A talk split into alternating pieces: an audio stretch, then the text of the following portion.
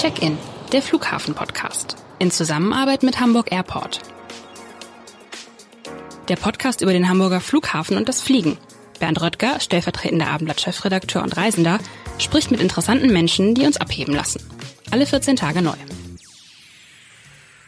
Herzlich willkommen zu einer neuen Folge unseres Podcasts Check-in. Bei mir im Studio sitzt heute Markus Musser.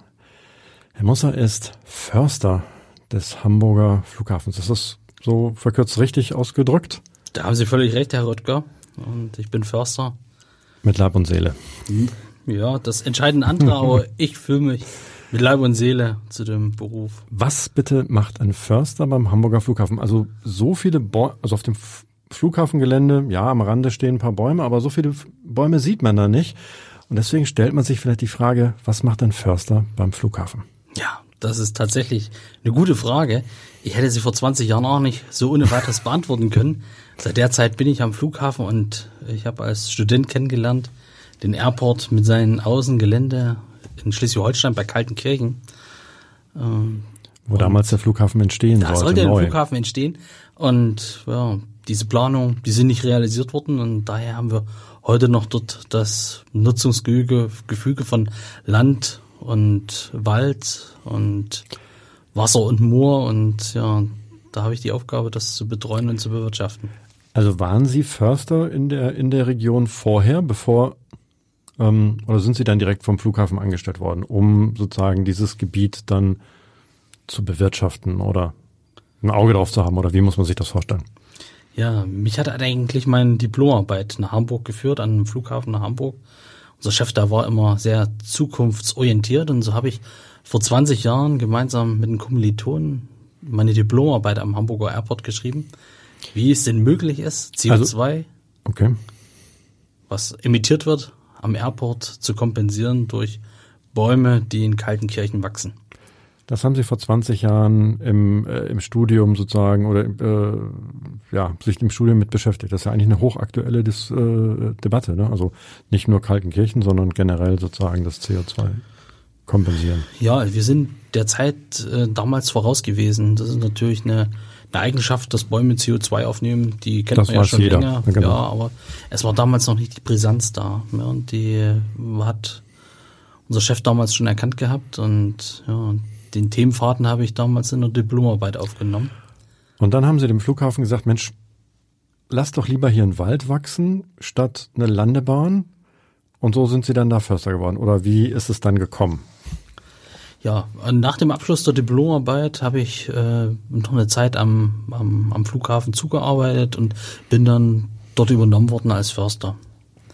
Und da ist es natürlich nicht alleine mein Aufgabenfeld, aber es hat immer mein berufliches äh, Leben begleitet. Also wie können wir äh, Bäume, die wachsen, ja, so steuern, dass sie ein Maximum an, an Wohlfahrtsleistung bringen. Das geht ja nicht nur um das Klima, sondern es geht darum, auch Lebensraum zu bieten für Tiere und Pflanzen, eine saubere Umwelt auch bezüglich des Wassers zu gestalten. Also es geht auch um Grundwasserschutz. Mhm. Das hat alles der Förster so ein bisschen im Blick. Das wird hinterlegt dann mit, Kriterien, die messbar sind. Und ja, danach richten wir unser Management aus. Also nicht alleine auf die Maximierung von Erträgen, sondern es geht um die Wohlfahrtsleistung, die der Wald erbringt. Wohlfahrtsleistung, okay. Haben Sie eine Ahnung, wie viele Bäume, für wie, viel, wie viele Bäume sozusagen zu Ihrem Wald gehören? Gibt's gibt's da so wie, sowas wie so eine Volkszählung unter Bäumen? Ah, die gibt's in dem Wald, in dem ich wirtschafte nicht. Ah. Ähm, aber das kennt man im nationalen Maßstab durch die Bundeswaldinventoren. Aber ich habe mich im vergangenen Jahr damit beschäftigt, ja, wie viele Bäume hast du so in den letzten 20 Jahren schon gepflanzt? Und das sind ja mittlerweile knapp über eine Million Pflanzen. Die Sie gepflanzt haben. Also hab pflanzen lassen. Ja, ja, schon klar. Also, also Beruf des Waldarbeiters ist äh, ausgesprochen vielseitig und sehr verantwortungsbewusst und mit den Menschen darf ich zusammenarbeiten und die pflanzen dann die Bäume, äh, so wie man das früher auf den 50 Cent oder äh, mhm. Pfennigmünzen noch gesehen hat, die Kulturfrau, die dann dort die Bäume pflanzt.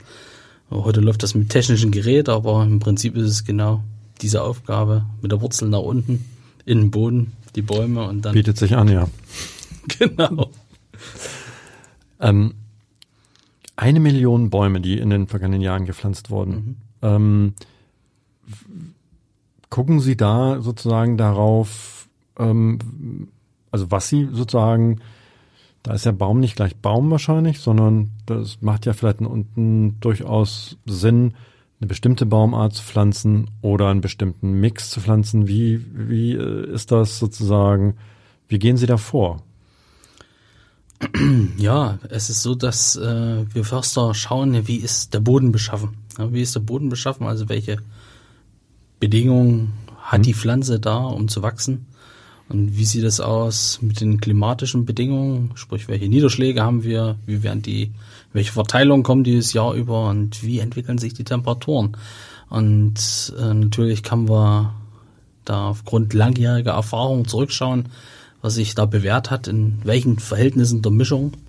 Aber wir haben 2019 hm, uns mal die Klimadaten der vergangenen Jahre genauer angeguckt und haben das, was wir im nationalen oder internationalen Maßstab als Klimaerwärmung kennen, äh, uns hier regional, eigentlich lokal angeschaut, äh, anhand der Klimastation in Quickborn und haben da genau das festgestellt, dass halt in den vergangenen zehn Jahren die Jahresdurchschnittstemperaturen 1,4 Grad wärmer waren als in der Vergleichsperiode. Und das verschiebt vieles im Wald die Konkurrenzverhältnisse zwischen Baumarten, aber auch zwischen Pilzen, die ganz essentiell sind für das Waldwachstum, die verändern sich und wir haben den Eindruck, dass die Anpassungsmechanismen, die genetisch hinterlegt sind in Pflanzenarten, äh, einfach nicht ausreichen, um sich so schnell anzupassen. Diese Mechanismen, die wirken längerfristig, ne? diese Selektionsmechanismen, wie wir sie aus der Schule kennen.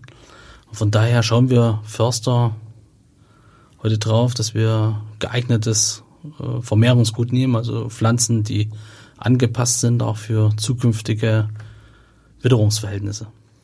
Also Palme statt Eiche oder ja, so, überspitzt so, gesagt. Ja, ganz überspitzt gesagt kann man das tatsächlich sagen. Ja. Also wir setzen da nicht komplett auf äh, Gastbaumarten oder neue Baumarten, aber es sind schon Dinge, die äh, die wir bisher im Rheinland gefunden haben, die dort angebaut das, wurden. Genau, das hatte ich eigentlich gedacht. Und, äh, also etwas südlicher. Etwas südlicher und wir haben natürlich auch Witterungsextreme.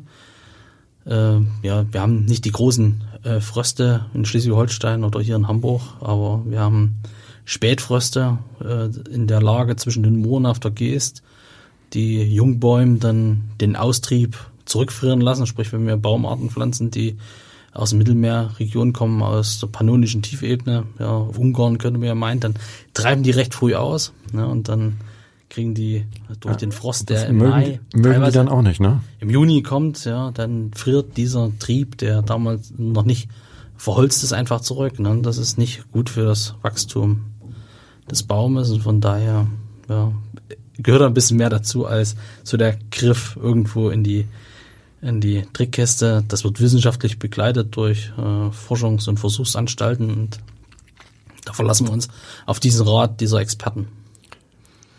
Was wir dann in der, in der Praxis, also in der Empirie äh, äh, nachweisen, ne? ob das, was da theoretisch erforscht wird, äh, ob das auch unter unseren Bedingungen so funktioniert. Wird dann bei Ihnen unter Beweis gestellt. Wie lang, wie lang dauert denn das eigentlich, bis so ein Baum sage jetzt mal so eine stattliche Größe. Also wie groß sind sie, wenn sie angepflanzt werden? Das ist ja wahrscheinlich schon ein Unterschied zu den Anpflanzungen, die sie auf dem 50 Pfennig Stück, die waren ja sehr klein.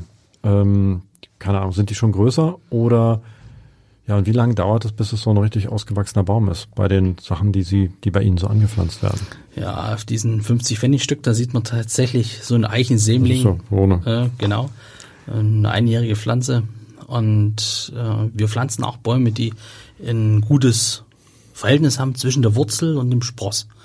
Und das erreichen wir entweder durch tatsächlich ein, ein Sämling zweijährig oder einer verschulten Ware, sprich dass eine gute Wurzel da Also ist. verschulte Ware heißt, kommt aus der Baumschule, oder? Kommen aus der Baumschule, genau. Das sind unsere Experten, die das wichtige Vermehrungsgut, die Samen, die die Waldbäume uns geben, äh, in Anzucht bringen und daraus Bäume daraus entwickeln. Und das ist auch Know-how. Ja, also wenn wir sich vorstellen, wir haben einen Buchenwald und da fallen die Bucheckern aus, dann haben wir über eine Million junge Bäume Die könnte man Ich- einfach umsetzen. Pro, pro Hektar, ja. Man kann Wildlingsgewinnung machen, das gibt es. Und dann werden die ausgepflanzt. Aber nur zu dem Größenvergleich auf dem Hektar können so eine Million kleine Buchen, Keimlinge stehen nach der Buchenmast. Und im Alter von 150 Jahren, wenn die Buchen dann die Gesamthöhe erreicht haben, da stehen dann vielleicht noch 150. Und in dieser Zeit äh, konkurrieren Bäume um die Umweltfaktoren. Das ist im Wald im Wesentlichen das Licht. Und da findet ein Ausscheidungsprozess statt, ne? was wir kennen, the survival of the fittest. Äh, Derjenige, der am besten genetisch angepasst ist, der die beste Safety Side hat, der kleine Sämling, der dann in Lichtgenuss kommt, der wird das schaffen, in 150 Jahren zum großen Baum zu Also werden. im Grunde genommen, der, der am schnellsten wächst, ähm, hat gewonnen, oder? Also Ja, ja, genau. verkürzt gesagt vielleicht, Ja, oder? ja, genau so ist das. Und wir Förster, wir müssen das technologisch noch ein bisschen anders Also sie spornen die so ein bisschen an, oder? Ja, ja, genau. Also der, der Förster, der arbeitet im Wesentlichen mit einer sogenannten Lichtsteuerung. Ne? Die, man nimmt das als Waldbesucher da, ja, die haben im Wald Licht gemacht. Ja. Es geht eigentlich darum, das Licht am Baum zu steuern, die Kronen zu entwickeln. Das ist in Naturwäldern ein rein zufälliger Prozess. Ne? Das endet für die meisten Bäume tödlich und ein paar überleben. Und in Wirtschaftswäldern, so wie wir sie in Mitteleuropa im Wesentlichen haben, äh, steuert das ein ein, ein Forstmann oder eine Forstfrau fachkundig und entnimmt das Holz, was sonst als Totholz im Wald bleibt, noch für die Nutzung, die die Menschen an den Wald, an das Holz dann haben. Äh, Jetzt muss ich mal ganz dumm fragen, wie steuern Sie das Licht? Werden ja unsere Hörerinnen und Hörer, was erzählt, was erzählt Herr Musser denn da? Also, ähm, Ja, also wir machen da kein Licht, kein künstliches Licht, das äh, der hat äh, einen Dämmer eingebaut im, Nein, nein, nein. Also, äh, es kommt zu Störungen im, im Kronenschluss, ne, sagt der Förster. Also wir entnehmen Bäume, ne, die werden abgesägt. damit andere besser wachsen können. dass andere besser wachsen können. Ah. Genau. Und äh, von daher, wir imitieren die Natur. Ne? Wie gesagt, eine Million Sämlinge je Hektar und am Ende sind es 150. Wir pflanzen mit der Buche ungefähr zwischen 6.000 und 8.000 Pflanzen je Hektar, wenn wir das mit Baumschulware machen, Waldumbau betreiben. Und dann im Laufe des Baumlebens werden immer wieder Bäume da entnommen, um den Bäumen, die genetisch gut konstituiert sind, die gesund sind, die vital haben, eine grüne große Krone, dass wird diese Krone weiterentwickelt und sagt ja, der gute, gesunde, großkronige Baum, der hat auch in Zukunft die höchste Vitalität. Unter der Prämisse arbeiten wir. Ob sich das bewahrheitet, wissen wir nicht. Werden Sie dann später feststellen, oder? Oder Ja, auch? das ist natürlich ein Erkenntnisprozess. Äh, Wir gehen davon aus, oder bis vor 20, 30 Jahren hatten wir gesagt, der Standort, von dem wir reden, also von Boden und den Klimabedingungen, ist konstant. Aber er ist im Fluss. Und von daher wissen wir nicht, ob die Bäume, die heute gesund und vital sind, das in 20, 30 oder 40 Jahren auch noch sind. Wie müssen, wie muss ich mir Ihren Alltag vorstellen als Förster? Also, was ist so ein typischer Tag? Den typischen Tag gibt's eigentlich nicht. Ich habe es befürchtet, dass Sie sowas sagen. Nein, aber ähm, geben Sie mal ein Beispiel, weil, also ich meine,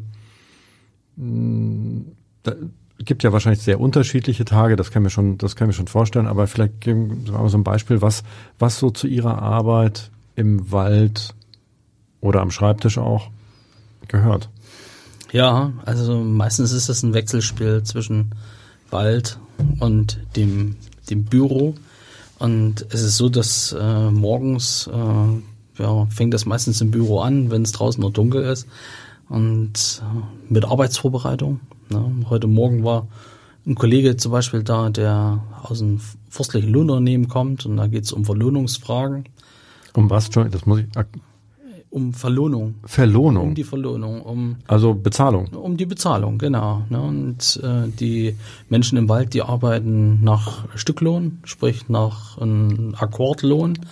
Und jetzt muss da der gerechte Lohn gefunden werden und da werden gewisse Merkmale im Wald äh, aufgenommen ne, oder die Arbeitsvorbereitung eingeschätzt, also ob mhm. die Wälder äh, in dem Falle nach dem Sturm schon vorher aufgeräumt waren oder nicht, ganz platt gesagt. Und dann kann, wo die Arbeit gut vorbereitet war, natürlich auch zügiger gearbeitet werden.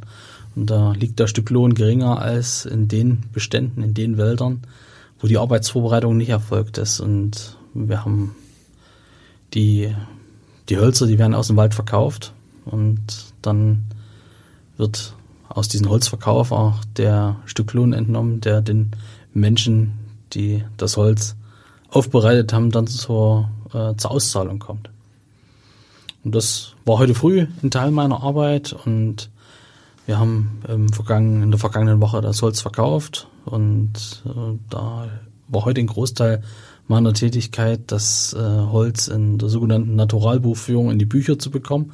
Sprich, da werden nicht nur Rechnungen geschrieben, sondern das Holz wird dann äh, nach in festem Maß, was die Förster Festmeter nennen, äh, jeden, jeder einzelnen Waldfläche zu, äh, zugeordnet, so dass man nachvollziehen kann, aus welcher Waldfläche denn wie viel Holz entnommen wurde. Das mhm. ist das Kriterium für die sogenannte Nachhaltigkeit. Ne? Die Nachhaltigkeit die aus der Forstwirtschaft heraus entstanden ist und die uns dazu bindet, halt dem Wald nicht mehr Holz zu entnehmen, als tatsächlich nachwächst. Achso, so können Sie dann sozusagen, wenn Sie festhalten, wie viel Sie entnommen haben, ähm, sehen sozusagen, wie viel müssen Sie eigentlich auch wieder pflanzen. Oder? Also so ja, äh, unter im, anderem. Ja, im großen Betrieb wird das so abgeglichen, ne? Und wir wissen genau, wie wertvoll unsere Waldbestände sind, äh, monetär. Wir wissen auch, wie viel Holzvorrat da steht, wie viel in jedem Jahr dazu wächst und wie viel wir von dem Holz auch tatsächlich nutzen. Die Holzpreise sind ja nun irgendwie rasant gestiegen. Ne? Also zumindest sehen wir das so auch als, äh, als Tageszeitung Papierpreise in jedem Fall, aber ich glaube auch Holzpreise. Ähm, da machen Sie doch wahrscheinlich ein, ein gutes, gutes Geschäft für den, äh, für den Flughafen, oder? Ja, die abgeleitete Nachfrage ist immer äh, eine andere als äh, dann am Endprodukt und leider äh, schlagen sich diese äh, Preise nicht bei nicht uns bis zu Ihnen durch. in der äh, O-Produktion, wie man so schön sagt, nicht nieder. Also wir haben gute Holzpreise, mit denen wir äh, gut wirtschaften können. Es ist aber ja so, dass äh, der Waldbesitzer äh, mit seinem Betrieb all die Ausgaben bestreiten muss, die er durch den Holzverkauf einnimmt. Das ist im Forstbetrieb die einzige Einnahmequelle. Die einzige Einnahmequelle, aus der alle anderen Leistungen dann bezahlt werden müssen. Also es geht nicht nur um den Lohn für die Menschen, die da arbeiten, es geht um das Kaufen von Pflanzmaterial, aber es geht auch um solche Dinge wie die Erholungsleistung des Waldes. Ja, wo kommt eine Bank hin, wo sich Menschen hinsetzen können? Welcher Waldweg wird gebaut? Das wollte ich, genau, das wollte ich auch noch fragen. Man kann durch Ihren Wald spazieren gehen. Ja, ja, wir haben das. Wo, wo muss man da hinfahren? Vielleicht können, können Sie es einmal beschreiben, also für unsere Hörerinnen und Hörer, die sagen, okay, jetzt möchte ich mal eine ganz andere Seite des Hamburger Flughafens sehen. Wo müssen die dann hinfahren? Ja, die Flächen des Flughafens, die liegen äh, bei Kaltenkirchen, äh, also westlich der A7 sind die zu suchen, wenn Sie in Kaltenkirchen von der Autobahn abfahren. Das ist die Bundesautobahn Nummer A7. Äh, 7, Abfahrt 21 meine ich, und dann Richtung Westen. Äh, dann haben wir so eine ganz schwach wellige Ebene, die von Kaltenkirchen bis nach Barmstedt mhm. äh, sich neigt und auf diesen Teil der schleswig-holsteinischen Geest äh, liegen diese Wälder zwischen ja, den Dörfern Nützen im Osten und Luzern im Kreis Pinneberg dann im, im Westen. Und das war eine ganz wir, schöne Ausdehnung, wenn ich das so. Ja. War ja auch ein großer Flughafen geplant. War ein ne? großer Flughafen geplant, genau. Und in diesem Gebiet da befinden sich Wälder, Moore, landwirtschaftliche Flächen, das natürliche Nutzungsgefüge, so wie das vor 60, 70 Jahren da war, das ist erhalten worden. Und der Flughafen ist da kontinuierlich dabei zu renaturieren, äh, der Natur das zurückzugeben. Also es ist nicht irgendwie eine blinde Aktion, sondern das hat auch was mit nachhaltigem Engagement für die Nachbarschaft und für die Umwelt zu tun. Also ähm, genau, das wäre auch noch eine Frage. Sind da sozusagen werden da stillgelegte Felder zu Wald umgewandelt nach und nach oder wie muss ich mir das vorstellen? Ja, stillgelegte äh, Flächen gibt's heute eigentlich äh, kaum. Es ist ein Marktanreiz äh, gewesen in den 90er Jahren äh, zur Preisstabilität von Agrarprodukten Flächen stillzulegen, einfach um das, Ange äh, das Angebot zu verknappen. Heute haben wir aber weltweit so eine hohe Nachfrage, dass quasi jeder Quadratmeter genutzt werden muss. Ja. Wir haben äh, jetzt aus dem Supermarkt, jeder wird es kennen, auch äh, Preise für unsere Nahrungsmittel, die steigen. Und das schlägt sich nieder auch in den Agrarprodukten, also direkt beim, beim Erzeuger. Die mhm. Erzeugerpreise, die steigen. Und dann geht es um die Ackerbauprodukte genauso wie um die Veredelung, ne, um die Futterbaubetriebe, wo, wo die Wertschöpfung läuft. Und der Flughafen hat da immer sehr sozial verantwortlich gehandelt, indem wir gesagt haben, wir nehmen die Betriebe, die aufgeben, ihren Betrieb aufgeben, da schauen wir, dass eine Arrondierung der Flächen läuft und wenn ein Betrieb aufgibt, dann haben wir die Flächen zurückgenommen und haben ja, die der Natur zurückgegeben. Ja, und haben darauf Maßnahmen entwickelt, aber ein funktionierender Betrieb, der hat seine Flächen da immer behalten. Ja, das ist auch ein langfristiges Engagement, was der Flughafen da zeigt. Also ist der Flughafen dann eigentlich Verpächter von Acker und der, Weideland? Ja, oder der ist Verpächter von landwirtschaftlichen Flächen, genau, das ist Acker. Und das ist Grünland. Äh. Haben Sie da auch noch was mit zu tun? Als Förster müssen Sie ja, da, ja, ja, das, das, fällt auch mit in Ihren Bereich. Das ist auch mein Bereich, ja. Das Große und Ganze im Blick haben, ja. Okay, und dann, wenn Sie nicht am Schreibtisch sitzen, mhm. so wie Sie das jetzt heute Morgen gemacht haben und äh, beschrieben haben, dann äh, gehen Sie spazieren durch den durch Ihren schönen Wald oder? Ja, und ich sag dann immer so, ja, die Menschen, die es nicht besser wissen, den sage ich ja und dann gucke ich immer, ob meine Hängematte noch steht. Nein, äh, es ist äh, es ist so, dass ähm, die die Arbeitsverfahren im Wald äh, wenn wir uns jetzt auf den Wald konzentrieren, einfach so effizient geworden sind, dass die Maschinen, die dann dort zum Einsatz kommen, so schnell arbeiten, dass wir Förster Wochen oder Monate das vorbereiten müssen. Wir haben jetzt gerade die, die Holzerntearbeiten, das Aufräumen nach dem Orkan abgeschlossen in der vergangenen Woche. Und jetzt sind wir dabei, dass in der nächsten Woche äh, Unternehmer kommen, die die Flächen wieder vorbereiten für die Pflanzung, die dann im Spätsommer und Herbst erfolgt, mhm. dass wir Wege wieder bauen, die einfach durch Maschinen beschädigt worden sind. Und wir arbeiten jetzt daran, wie wird im nächsten Winter die Holznutzung äh, stattfinden, sprich ich gehe in den Wald und gucke mir die Bestände an, die pflegenotwendig sind, also wo ist das Konkurrenzverhältnis zwischen Bäumen so stark, dass äh, es dort zu äh, zu einem Ungleichverhältnis kommt. Sprich, äh, dass die Bäume äh, Schaden an sich selber nehmen, sage ich mal. Und dort entspannt man das Konkurrenzverhältnis, indem man die Säge ansetzt, ja, und den Baum einfach gesund erhält, indem er seine Nachbarn entnimmt. Das ist entnommen, äh, vorweggenommene Mortalität, die man im Naturwald hat und äh, so haben wir heute schon so viele Brennholznachfragen für den Herbst, die wir äh, damit dann ab Oktober befriedigen können, indem wir das Brennholz vorbereiten, aber auch die äh, Sägeholzsortimente, das Papierholz, äh, die Palette. Das sind alles die Dinge, die ganz wichtig sind. Ne? Macht sich der normale Mensch eigentlich keine Gedanken, wo kommt mein Papier her? Oder wie werden Güter transportiert. Ne? Das sind Paletten. Holzpaletten, äh, klar. Holzpalette und Verpackungsmaterial, ganz, ganz wichtig für, für unsere Industrie und für die Wirtschaft. Und das wird auch aus dem Wald zur Verfügung gestellt. Ne? Oder denken wir an Spanplatten oder die Isolierung durch Faserplatten. Wenn jemand ein Dach sich energetisch neu, äh, neu renoviert, sein Häuschen, ne? dann kommt da auch eine, mhm. eine Hartfaserplatte drauf, die im Wesentlichen holzbasiert ist. Und das kommt alles aus dem Wald. Haben Sie eine Ahnung, wie viele unterschiedliche Baumarten in Ihrem Wäldern. Also es sind ja wahrscheinlich nicht nur Buchen, sondern da ist, Mhm. wächst ja wahrscheinlich noch eine ganze Menge, oder? Ja, das artenreichste äh, sind nicht äh, die Wälder, sondern sie sind die Waldrandzonen. Also wir haben immer dort, wo ein hoher, hoher Gradient an Strahlung ist, also sprich zwischen Schatten und der Sonne, äh, alle Sch- Schattierungen quasi da sind, da haben wir die höchst, höchste Artenvielfalt. Und ich habe das äh, in Kooperation mit einer Klasse haben wir das schon mal untersucht und äh, anhand einer sogenannten Transektstichprobe an Waldrändern haben wir das gemacht. Und da haben wir innerhalb von anderthalb Kilometer Waldrand äh, über 50 Gehölze gefunden.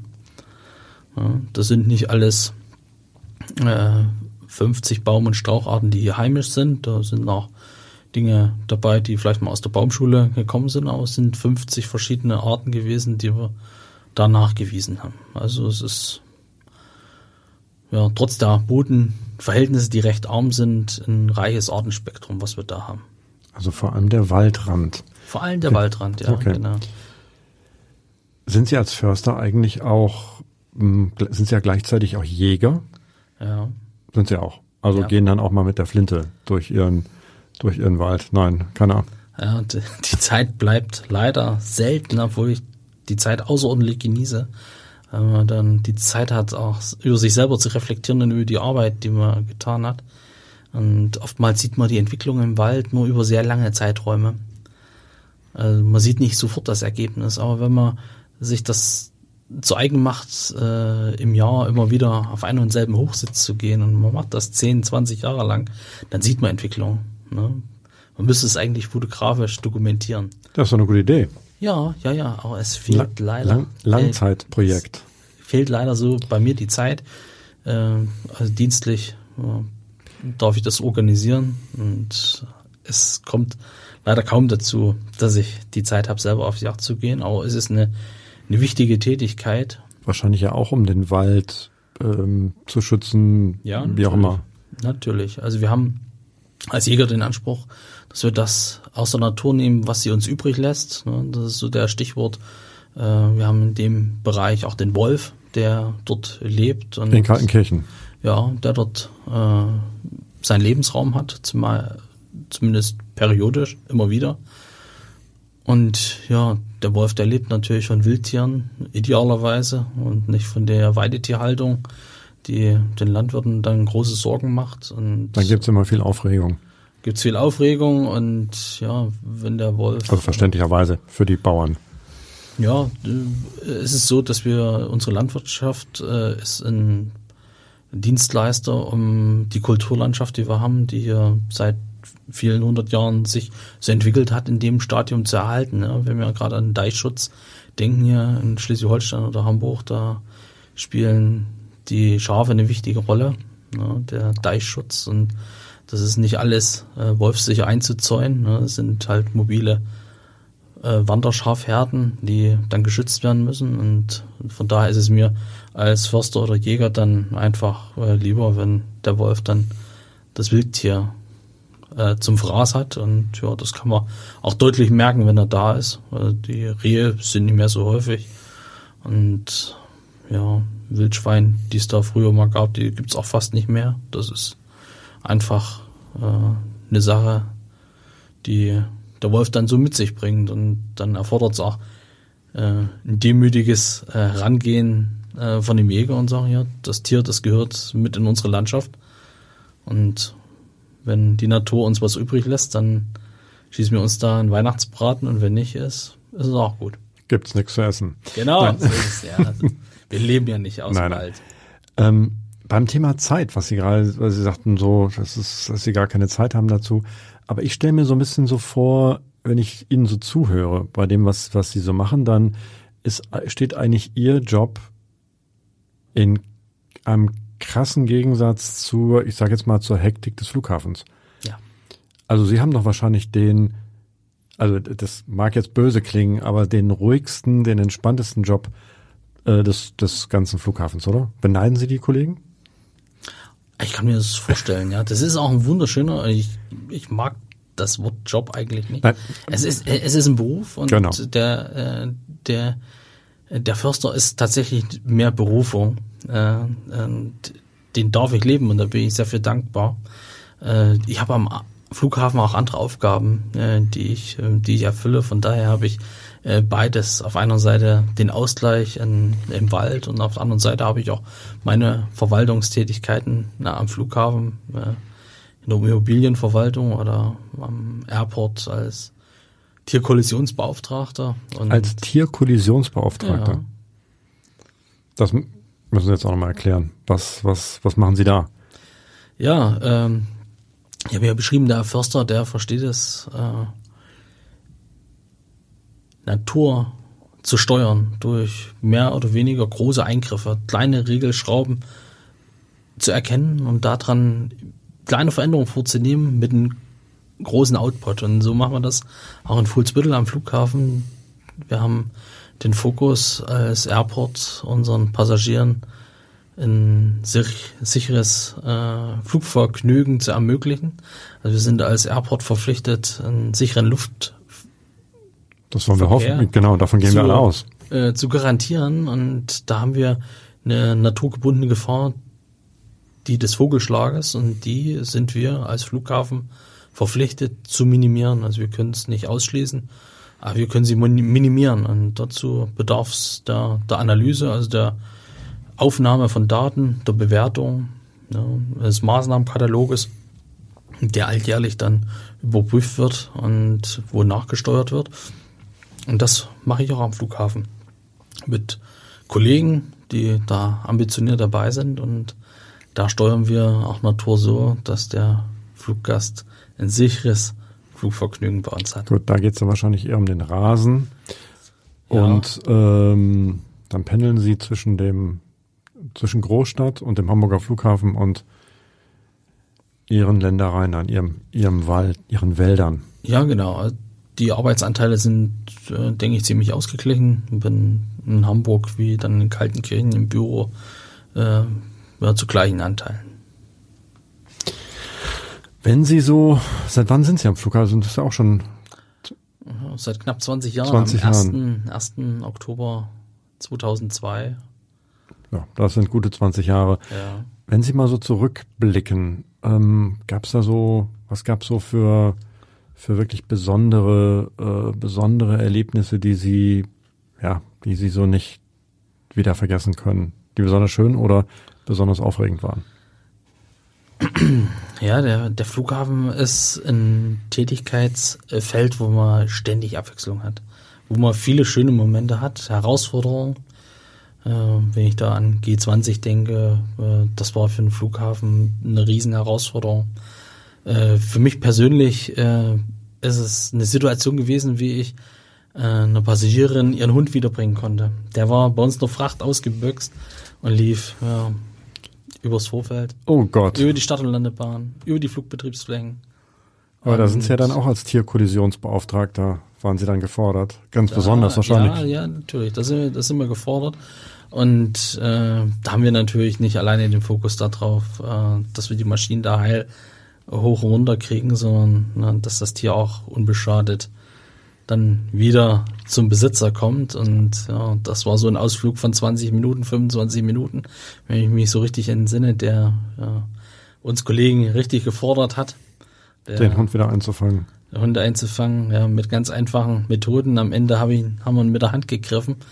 Äh, hat er mit äh, den Bissen quittiert, aber er kam dann in die Kabine des Fliegers und durfte mit seinem Frauchen dann die Reise äh, fortsetzen. Ne? Und ja, das war ein schöner Moment, wenn man so, so, ein, so ein Haustier jemand zurückgeben kann. Die Frau war glücklich. Ja, total. Der, der ganze Flieger, der war da sehr von ergriffen, die Passagiere. Das war schon sehr eindrucksvoll.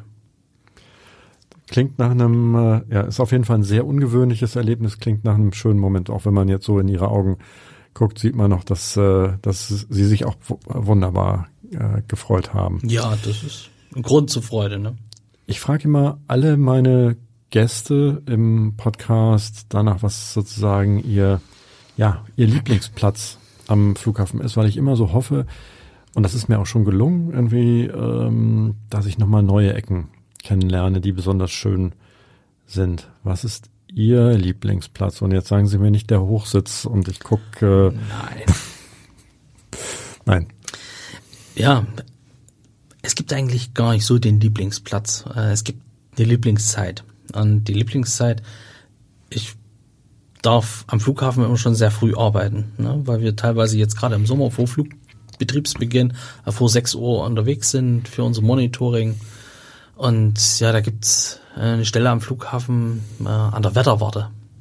Und da hört man jetzt zu der Zeit den Feldlärchengesang, das Gras, das wächst. Äh, und äh, wenn dann hinter den Terminals die Sonne aufgeht, so in der blauen Stunde, äh, das ist wunderschön. Ne? Gerade wenn dann so die Nebelschwaden nach einem kühlen Morgen sich so auflösen und mh, der Vogelgesang überall zu hören ist, das ist unheimlich äh, ergreifend, kann man schon fast sagen. Es hat, es hat was. Also so einen Platz findet man sicherlich äh, selten hier in Hamburg.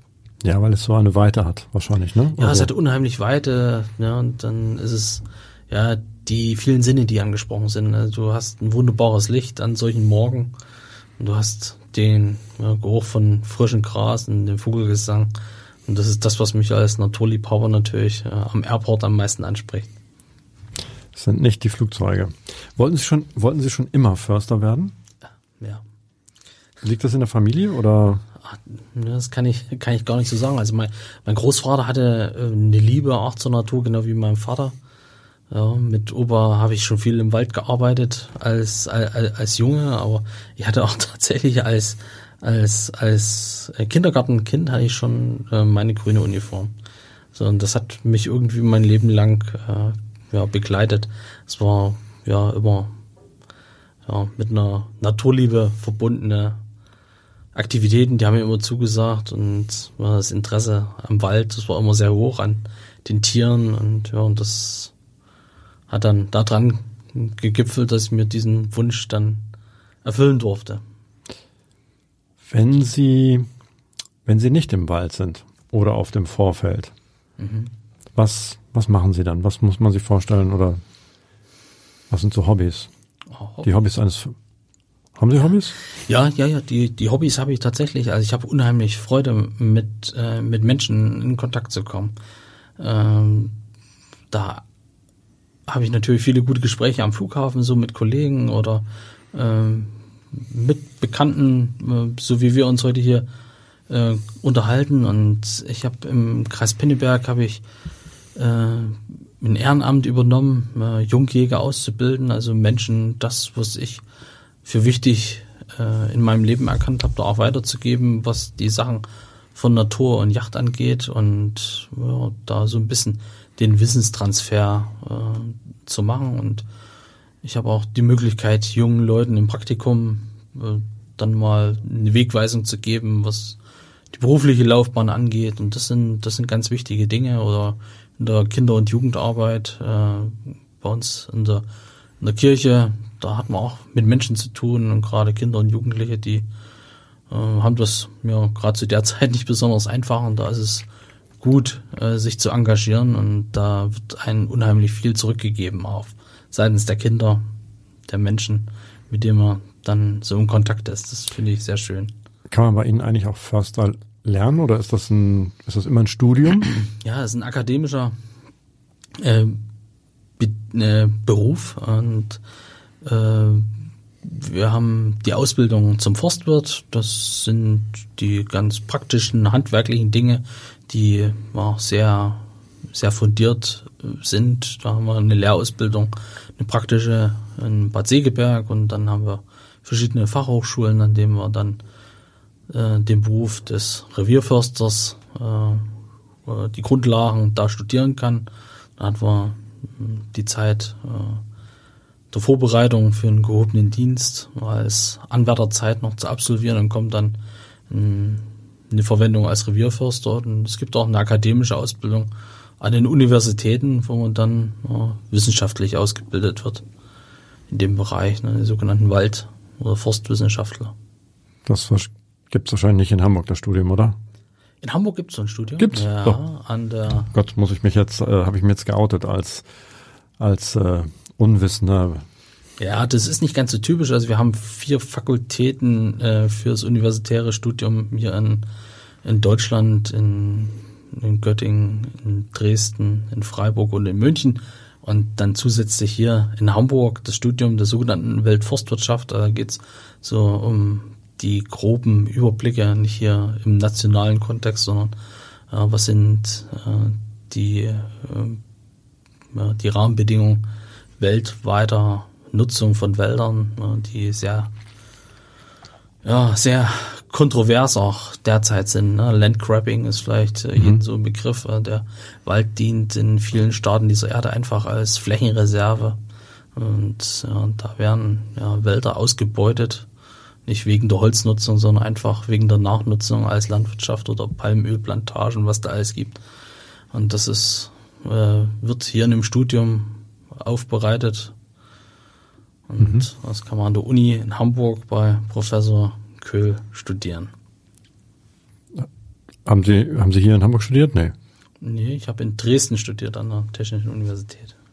Also eher sozusagen, genau, ähm, das Studium, was dann sozusagen richtig in den, sag ich jetzt mal, in den Wald führt und nicht in die, in die weltweiten Wälder. Ja, so ist es, ja. Mhm.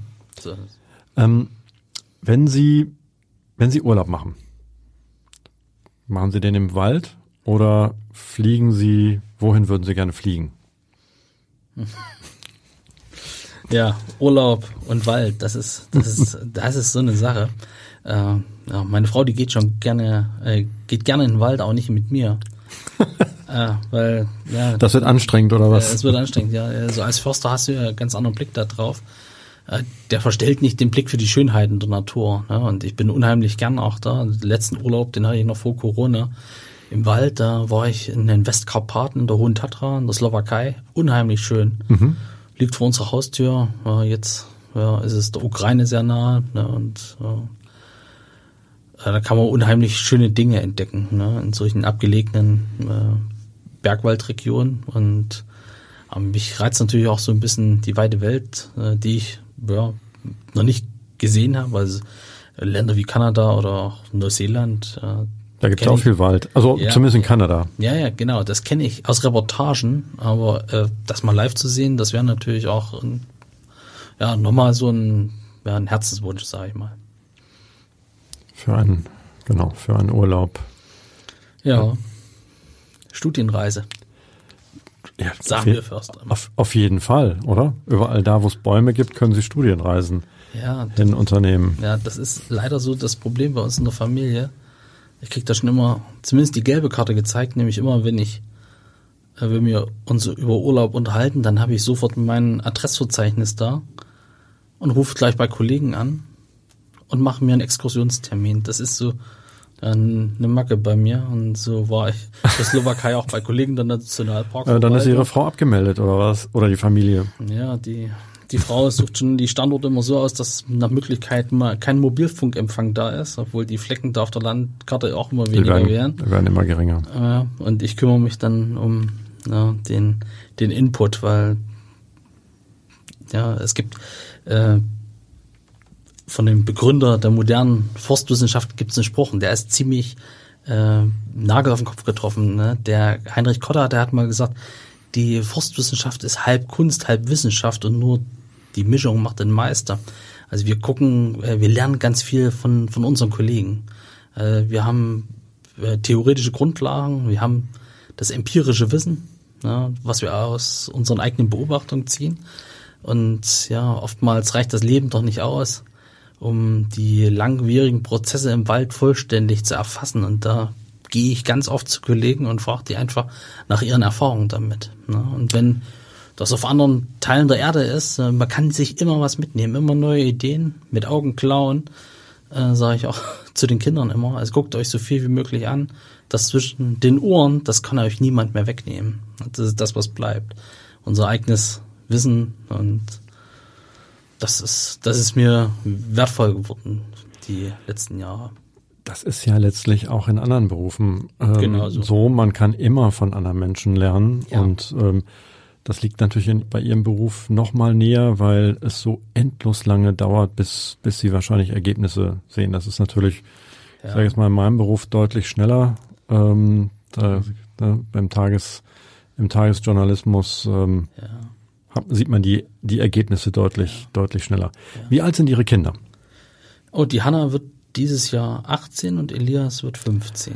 Und also treibt es sie auch in den Wald oder suchen die ganz gezielt nach anderen Dingen? Ja, das ist immer so ein Hin und Her, glaube ich. Äh, der, der, der, der Elias ist eher so der Techniker und der Feinmechaniker. Also so Handy reparieren ist nicht so die Herausforderung für ihn. Und meine große Tochter, die äh, hat den Weg schon mal Richtung Wald erkundet, aber äh, sie sagt immer, Papa, wenn ich äh, dann so die Herausforderung auch teils sehe bei dir, dann gucke ich lieber nach was anderem. Und ja, bei den Kindern ist es ja nicht so festgelegt. Ne? Ich bin immer hinterher, dass sie Praktika machen, viel aus ihrem Umfeld an, an Berufsleben kennenlernen und dann ihre Entscheidung treffen. Genau, das ist, äh, das ist der richtige Ansatz. Ich überlege gerade, wir haben jetzt sozusagen schon so Exkursionen durch den Wald gemacht, wir waren auf dem Flughafen. Gibt es noch etwas, was, ähm, was was ja, was ihren, was, was ihren Beruf, was wir noch nicht erwähnt haben, was ihren Beruf noch so noch noch besonders macht. Ich glaube, eine Besonderheit des Berufes des Försters ist tatsächlich aus der Natur zu leben. Ne? Der Landwirt, der auch vom Acker, von, äh, vom Boden lebt, der hat viel mehr Möglichkeiten, steuernd einzugreifen. Ne? Der pflügt seinen Acker, der düngt ihn, Ne? Der kann Pflanzenschutz machen. Das Gute so und nicht. Äh, ganz wertfrei. Und der produziert dort sehr intensiv.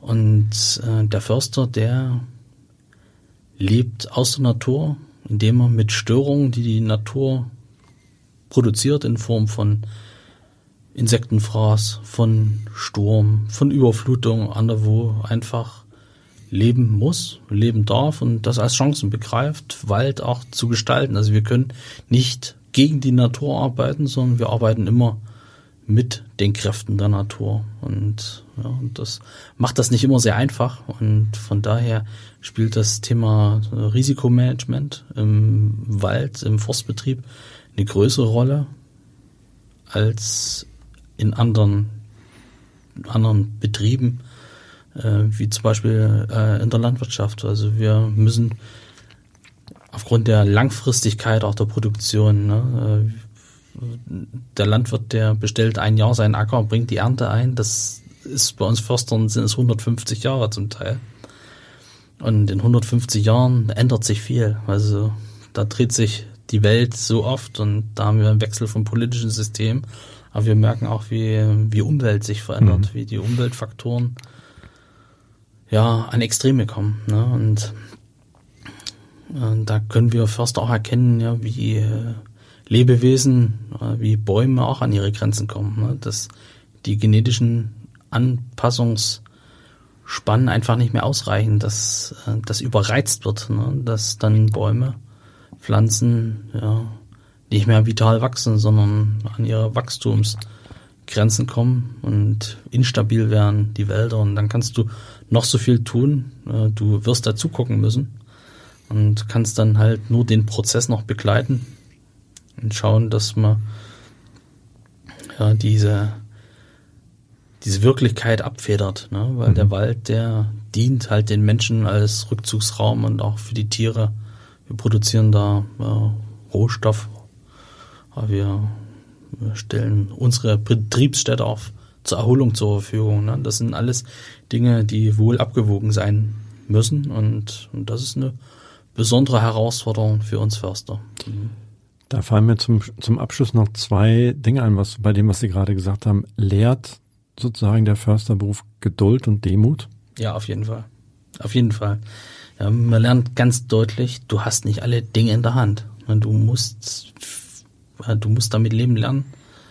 Und äh, du hast äh, in der kurzen Spanne deines Wirkens hast du nicht viele, äh, du hast Möglichkeiten und du musst den richtigen Zeitpunkt des Handelns äh, erkennen.